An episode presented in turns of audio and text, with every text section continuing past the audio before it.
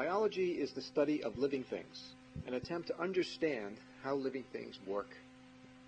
Understand. That's a word that means different things to different people. Let me tell you in a general way what I mean when I feel I understand something in biology. I think for me, it has to do with the predictability of mathematics. I feel I understand how two and two makes four. Today, I understand it, and every time I try it. That prediction has been tested many times. It always comes out the same. When I see the laws of nature expressed as predictable mathematical relationships, I get the same feeling of understanding. This is easy to see in physics, which tries to explain the forces of nature. Using the laws of physics, you can make predictions based on mathematical relationships. You can tell the velocity of Newton's apple when it hits the ground, or the amount of electricity produced by a nuclear power plant. When I consider the laws of matter in chemistry, I see that the structure and behavior of atoms and molecules obey these same laws of physics, and they also lend themselves to mathematical predictability.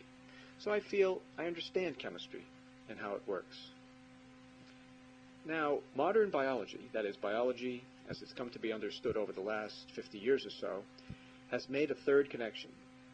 To a great extent, modern biology explains how living things function, how they do the unique things that they do in terms of chemistry.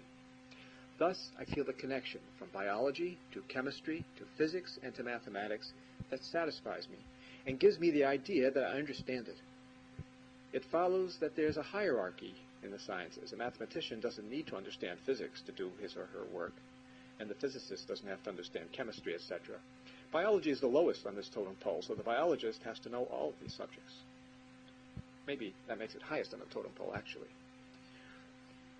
One of the main things we're going to do this semester is to explain how living things function at the level of chemistry.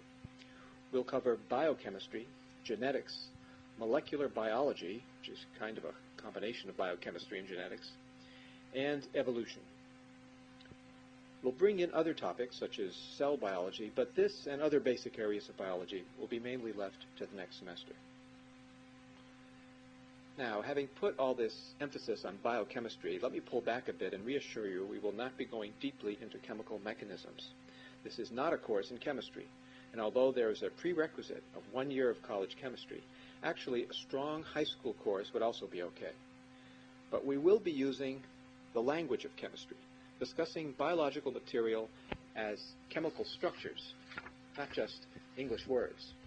We'll deal extensively with organic chemicals, but organic chemistry is not necessary. Most of the special chemistry you need to know will be described as we go along. So let's get started in learning the chemistry of living things. First, let's define what we mean, that is, what I mean, by living things. My definition is fairly short, consisting of three properties. One, structure, complex structure. Compare a rock with a brain, or a real palm tree with a plastic palm tree. The real palm tree might have twenty thousand different molecules, different types of molecules in it, whereas a plastic palm tree may have four, I don't know for sure. So, living things are characterized by much more complex structures than non-living things. Two, metabolism. Living things chemically interact with the environment, breathing, eating, excreting, whereas non-living things don't do this. Three, reproduction. This complex structure, complex metabolizing structure, is capable of reproducing itself pretty nearly exactly. A goat gives rise to more goats, dandelion, more dandelions, athlete's foot, more athlete's foot. These are all living things. So structure, metabolism, reproduction are the three characteristics of living things that we're going to focus on.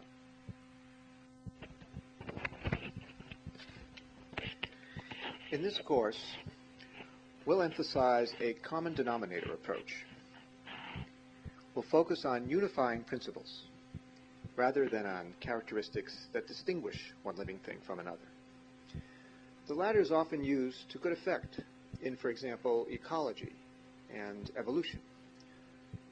Darwin examined finches. He looked for the differences that set each species apart.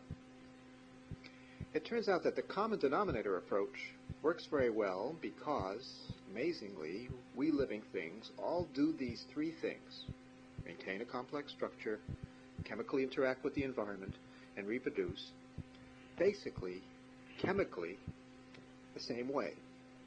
Although in theory it needn't necessarily have come out that way. Elephants do it one way, dandelions do it another way. Life on Earth, at least, has evolved using one basic biochemical strategy. As this unity became apparent, biologists began gravitating to simpler and simpler living systems to use as models for basic processes. So let's consider, what is the simplest living system? Let's use an analogy from chemistry for a moment. Consider corn syrup, a sugar with an easily distinguishable property, its sweetness. One microdrop is still sweet, and if you continue to take smaller and smaller bits, you finally get to one molecule of glucose, which is what corn syrup is. Split that molecule, and you no longer have glucose. You have two other molecules, not glucose anymore, which are no longer very sweet. In chemistry, the basic unit and the distinguishable units are the molecules. We can do a, a similar experiment with a complex living thing, say uh, a person, and ask for the smallest unit that exhibits the characteristics of living things in our short list. Take a piece of skin of a person. Put it in culture, that is, bathed in a nutrient solution simulating blood. It grows, reproduces. It has a complex structure, if looked at under a microscope, and it interacts with the culture medium chemically. Nutrients are consumed, substances are excreted from this skin fragment. The person is alive, the person's arm is alive, and even the arm skin piece is alive by the three criteria above. Now, shake the skin piece in a salt solution for a few hours. This frees up spheres, easily seen with a microscope, or cells that make up the skin tissue. These cells are also alive. They retain the three characteristics we have defined. Most dramatically, they reproduce. One cell becomes many. Now put them in a powerful blender. Break them into subcellular pieces. Some structure is still present, but much less. And some metabolism can be measured, but much less. But there's no reproduction. These subcellular fragments and molecules are not living. They're dead, killed actually. So cells are the simplest basic unit of living things, of all living things. As soon as microscopes were invented by von Leeuwenhoek in the seventeen hundreds, it became apparent that all living things were made of these cells: clams, moss, chicken. To summarize this so-called cell theory of life, all living things are made up of cells, or their byproducts, and all cells come from other cells by growth and development. And since a cell is alive, it represents a simple object for study, suitable for learning the most fundamental processes that characterize living things. Let's take a quick look at this skin cell. There are some parts we can distinguish and talk about um, in this course. Uh, this is an example of a little bit of cell biology we'll be getting into. In the center of the cell, there's the nucleus, there's cytoplasm, and there's a membrane, a plasma membrane or cell membrane that goes around the whole cell. Inside the cytoplasmic, inside the cytoplasm, you find some cytoplasmic machinery or organelles, things like ribosomes, mitochondria, lysosomes, et cetera. The cell membrane is very important in several senses. Geographically, it gives definition to the cell. The cell is inside, and the rest of the world is outside. It is a barrier, but a selective one. It contains a large number of channels to allow the flow of chemicals in and out. Many of these channels have pumps associated with them. Some of these pumps pump things in, some pump things out. Finally, it contains sensors, mostly chemical sensors, of the environment. You can see uh, better pictures than we show here of uh, typical animal eukaryotic cells in your textbooks. And if you want to read more about cell structure, you can refer to Chapter four of the Becker text or Chapter four of Purvis et al. To read more about the cell structure if you want. Most introductory bio courses include this material at this point. The size of this skin cell is about ten micrometers in diameter, or microns, abbreviated with the Greek letter mu or mu-m. Micron is one millionth of a meter. As an aside, let's consider some units of size at this point. One millimeter is about one twenty-fifth of an inch. This is easily visualized, about the size of a pinhead. One micron is one one thousandth of a millimeter, and this is at approximately the limit of the light microscope. The human eye can resolve about one hundred microns, or a tenth of a millimeter. Typical animal cells are about ten microns in diameter. The smallest cells are about one micron in diameter, just about the limit of the light microscope, as I mentioned, which is also about the range of the wavelength of visible light. If we push to smaller length units, we can consider a nanometer, or N M, one one millionth of a millimeter, and now we're down to the size or diameter of small molecules. For instance, water is about half a nanometer across, the alcohol ethanol about one nanometer across, and this sugar glucose that we brought up about one and a half nanometers across. A term less and less used, but that you may run into, is called the angstrom,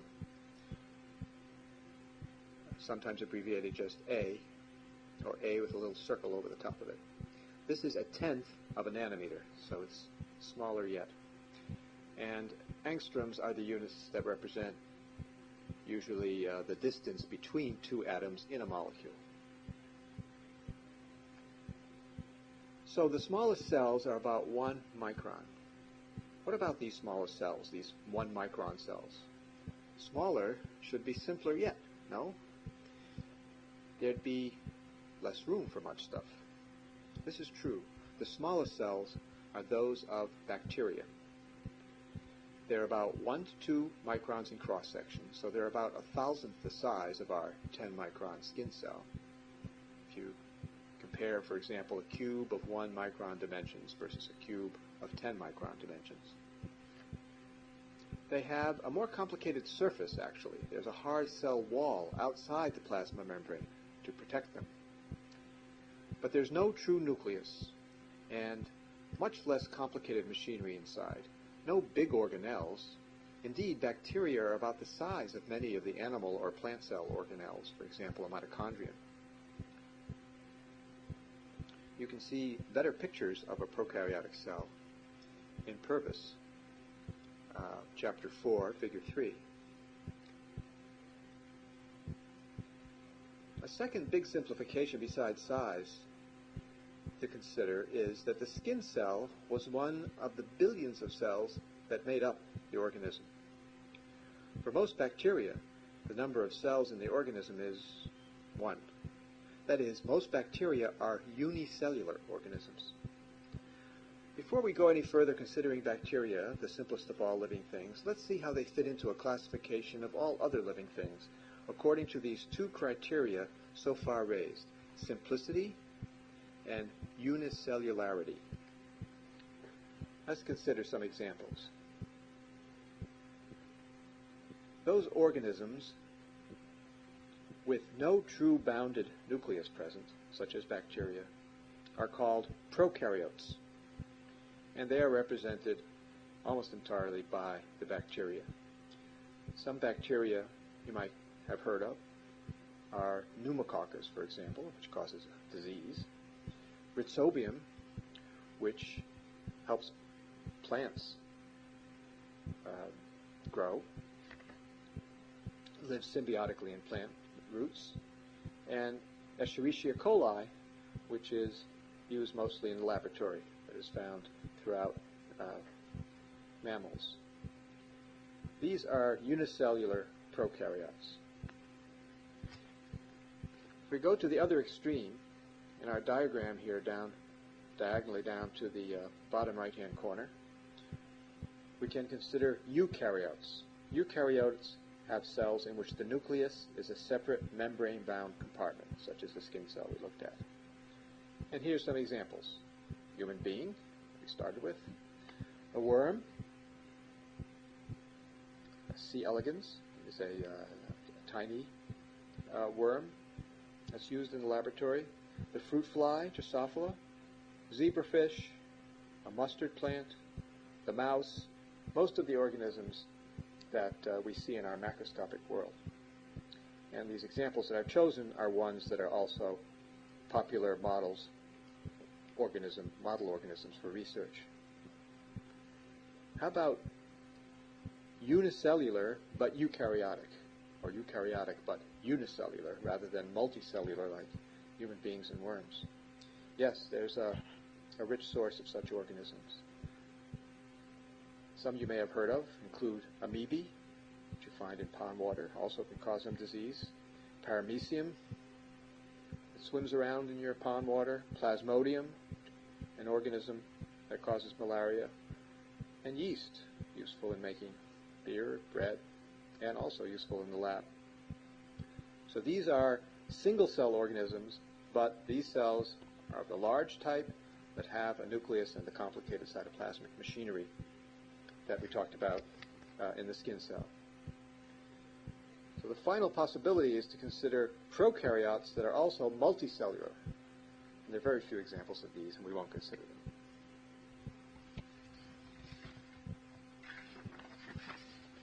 You can find a, uh, a more complete uh, evolutionary view of classification of all living things in the Purvis text, chapter one, figure eight. So the simplest living things are cells, and the simplest cells appear to be bacteria.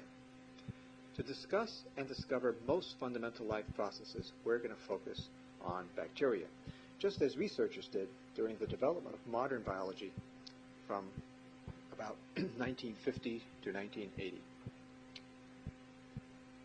But there are thousands of different species of bacteria. How to choose? Consider E. coli, short for Escherichia coli, founded by Doctor Escher, that's the name. It is found to inhabit the colon of most mammals, including people, so E. coli are readily available. They're generally non-pathogenic. Most strains are non-pathogenic.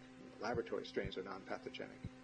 They grow fast and in a very simple growth medium. Just sugar and salts need to be provided in the laboratory.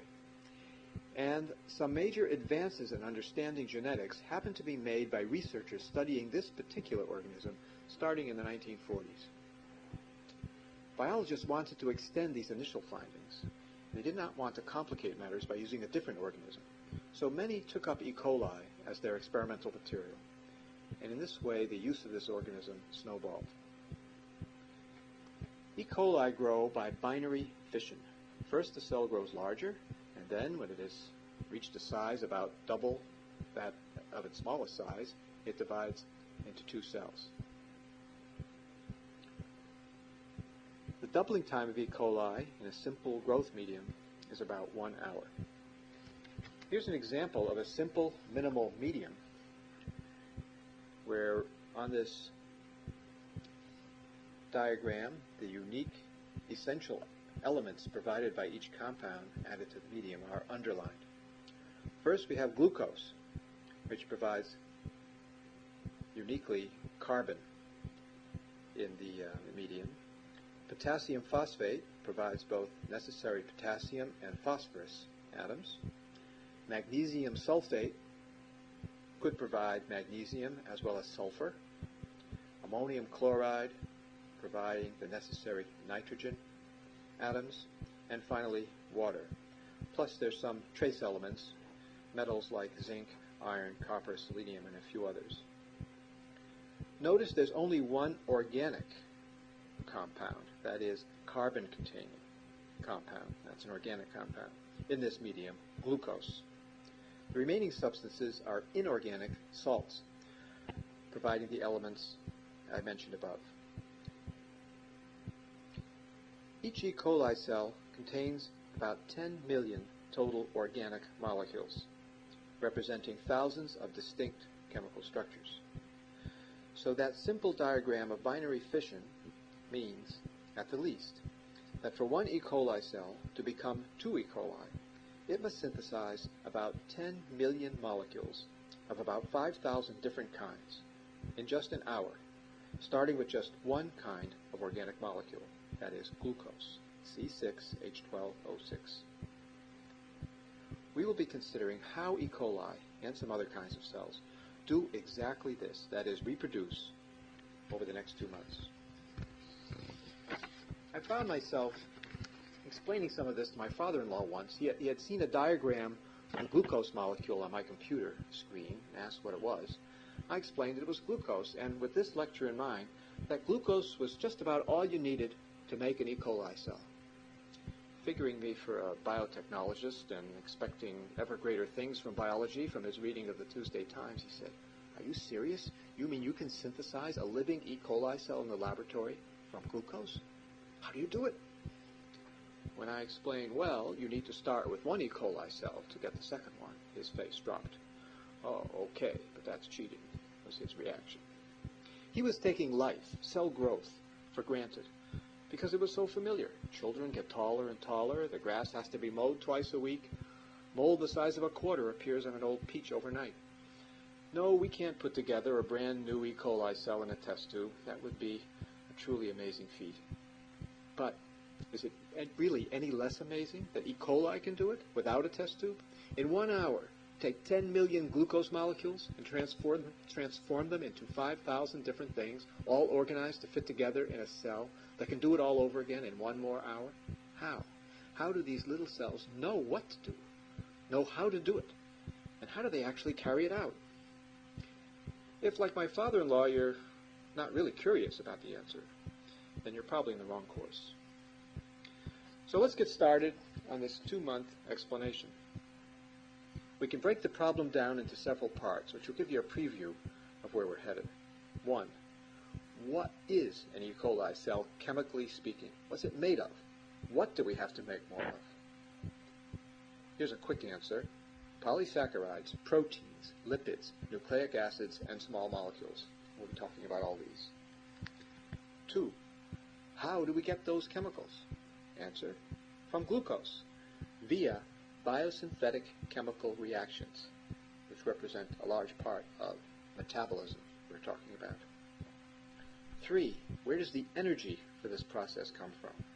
Answer, from glucose, via energy metabolism. Four, where does E. coli get the information for doing all this? The answer, it's hardwired into its D N A. Before we get down to business with question number one, the chemical definition of the cell, which is going to take us some time, let's consider some mathematical consequences of this reproduction by binary fission, or bacterial cell growth. For example, suppose we wanted to measure the amount of nitrogen in a healthy, viable bacterial cell. Typically, for this kind of chemical analysis, we'll need several billion of these tiny cells. That's part of the simplicity of working with a unicellular organism. Since all the cells are the same, any property you measure, for example, nitrogen content or, say, D N A content, represents a value that's true for each cell. It's not necessarily true if you're studying a multicellular organism like broccoli, which is made up of many different tissues, of florets, stems, leaves, with each of these tissues containing many different cell types. Say we start with one cell, put it in minimal medium, where it and its daughter cells will grow and divide once every hour. How can we calculate the time it will take to get a billion cells, so we know when to come back to the lab to collect these cells for analysis? Let G equal the number of generations. From the binary fission mechanism, after two generations, which you can see in the diagram above, you get four cells.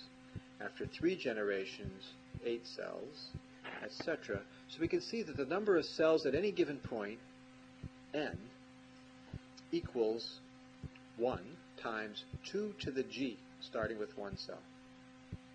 If we started with a million cells, then n would equal a million, or ten to the sixth, times two to the g, where g, remember, is the number of generations. More generally, starting with n naught cells, n equals n naught times two to the g. Since we want to know what time to come back, it's more convenient to express generations in terms of time. If we let t sub d, or td, equal the generation time, or the doubling time, then the number of generations that have passed during the time interval t is just t divided by td. So generations g equals t over td. So now n equals n naught times two to the t over td, an equation that expresses exponential growth with respect to time. Or, more generally and simpler to write, n equals n naught times two to the kt, where k equals one over td, a constant for a given cell type under a defined condition, for instance, growth medium and temperature. This exponential growth equation can be expressed in many interrelated equivalent forms, many of which are useful. N equals n naught e to the kt, where k is k sub e equals the natural logarithm of two divided by td. And writing it another way, the natural logarithm of n over n naught is equal to k sub e t. And n equals n naught ten to the kt, where k equals k sub ten equals log two, or log base ten of two, divided by td. And the log of n over n naught equal to k sub ten t. Note here that the growth constant k is being defined differently for the different bases used to express the exponential nature of the growth. You can have two, e, or ten, or some other numbers, but those are rarely used. The derivation of these forms is described in the exponential growth handout.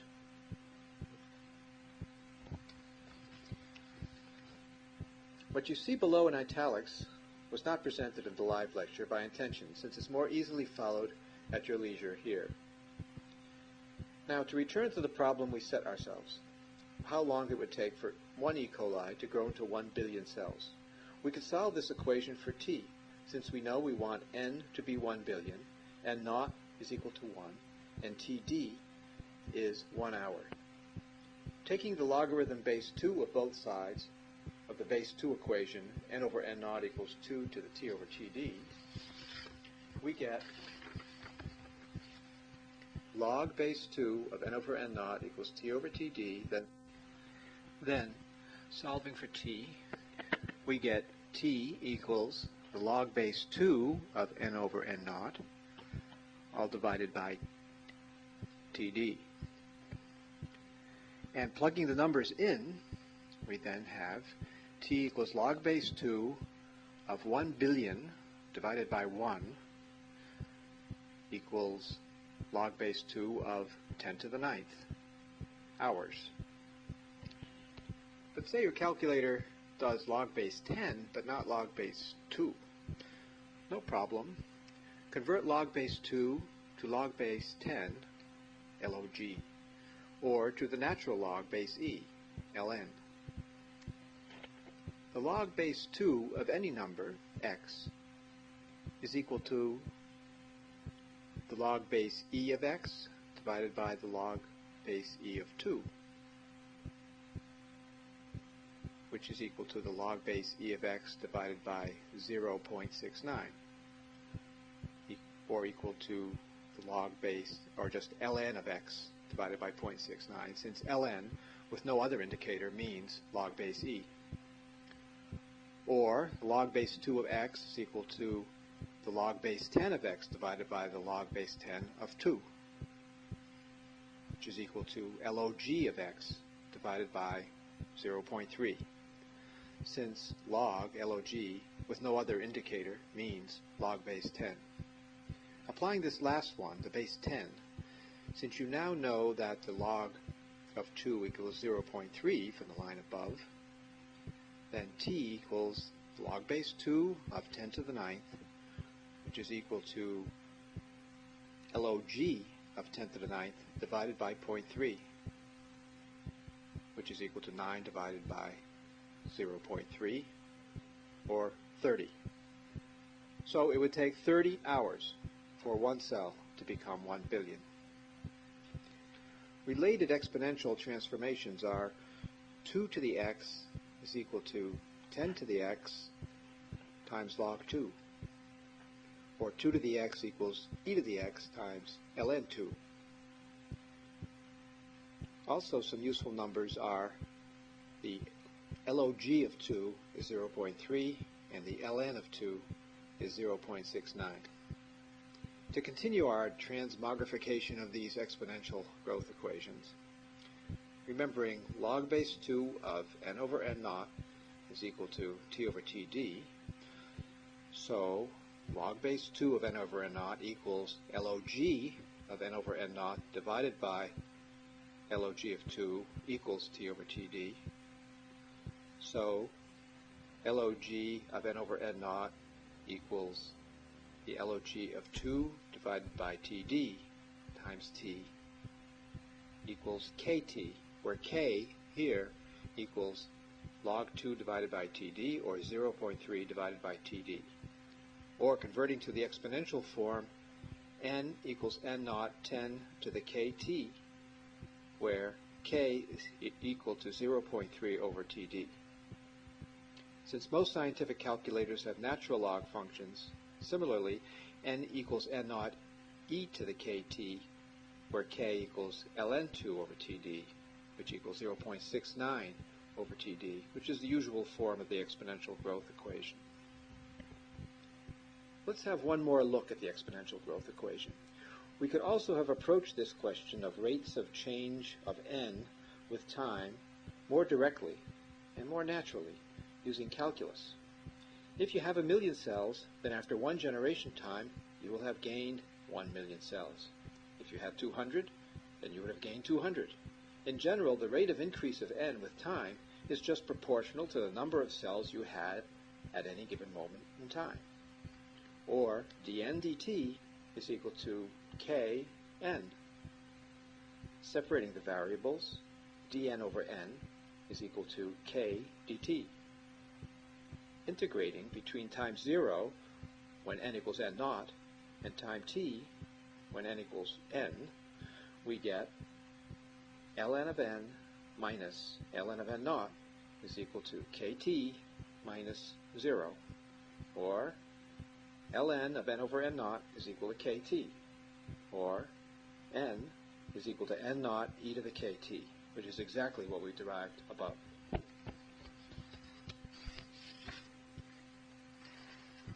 We can now calculate this constant k by considering the time interval over which n naught has doubled. In that case, n over n naught is equal to two, and t is equal to td. So two is equal to e to the k td, taking the natural logarithm of both sides. ln two is equal to k td, or k is equal to ln two over td. So the constant comes out exactly as before as well. This is probably the last time you'll see calculus in this course, and don't be scared off by thoughts of complex math. You will need, mostly, arithmetic, some algebra, and an ability to work with exponential notation and an occasional logarithm. There are several problems of this type in the problem book, solving for n, for t, for n naught, et cetera. Be sure to do them. Finally, let's look at the growth of bacterial cell culture graphically. If we plot n versus t, you can see we get a gradual rise that suddenly gets steeper and steeper and steeper. This is the characteristic of exponential growth. But from our equations, we can see that ln of n versus t should give a straight line, as we can see on this semi-logarithmic plot. We get a straight line if we plot the y-axis or ordinate in terms of uh, the logarithm of a number. In reality, a growth curve for bacterial culture looks more like this.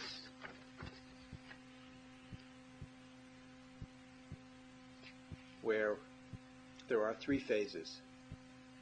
Note a lag phase while the cells are getting geared up for growth. A log phase or logarithmic phase or exponential phase, which is linear on a semi-logarithmic plot such as this, where the x-axis is linear and the y-axis is logarithmic, semi-log plot. We get a linear phase called exponential growth. And finally, a stationary phase after the nutrients have been exhausted or toxic excreted products have built up as the culture becomes very dense. So we can treat cell reproduction quantitatively, and that's what growth looks like mathematically. We now start on the problem of how the bacterium E. coli reproduces, how it grows, how we get two E. coli cells from one. First, we need to know what are the chemicals that need to be made if we're going to create one net E. coli cell. We need to turn to the nature of the chemicals that make up the E. coli cell, so we know what it is that we need to make in one hour. We'll start with the most abundant and most important molecule in the cell, not an organic molecule, but water, H two O. We'll use our discussion of the water molecule as a springboard for introducing discussion of different types of chemical bonds that are important in biology. Lecture two will start with the structure of the water molecule and how that structure determines its properties.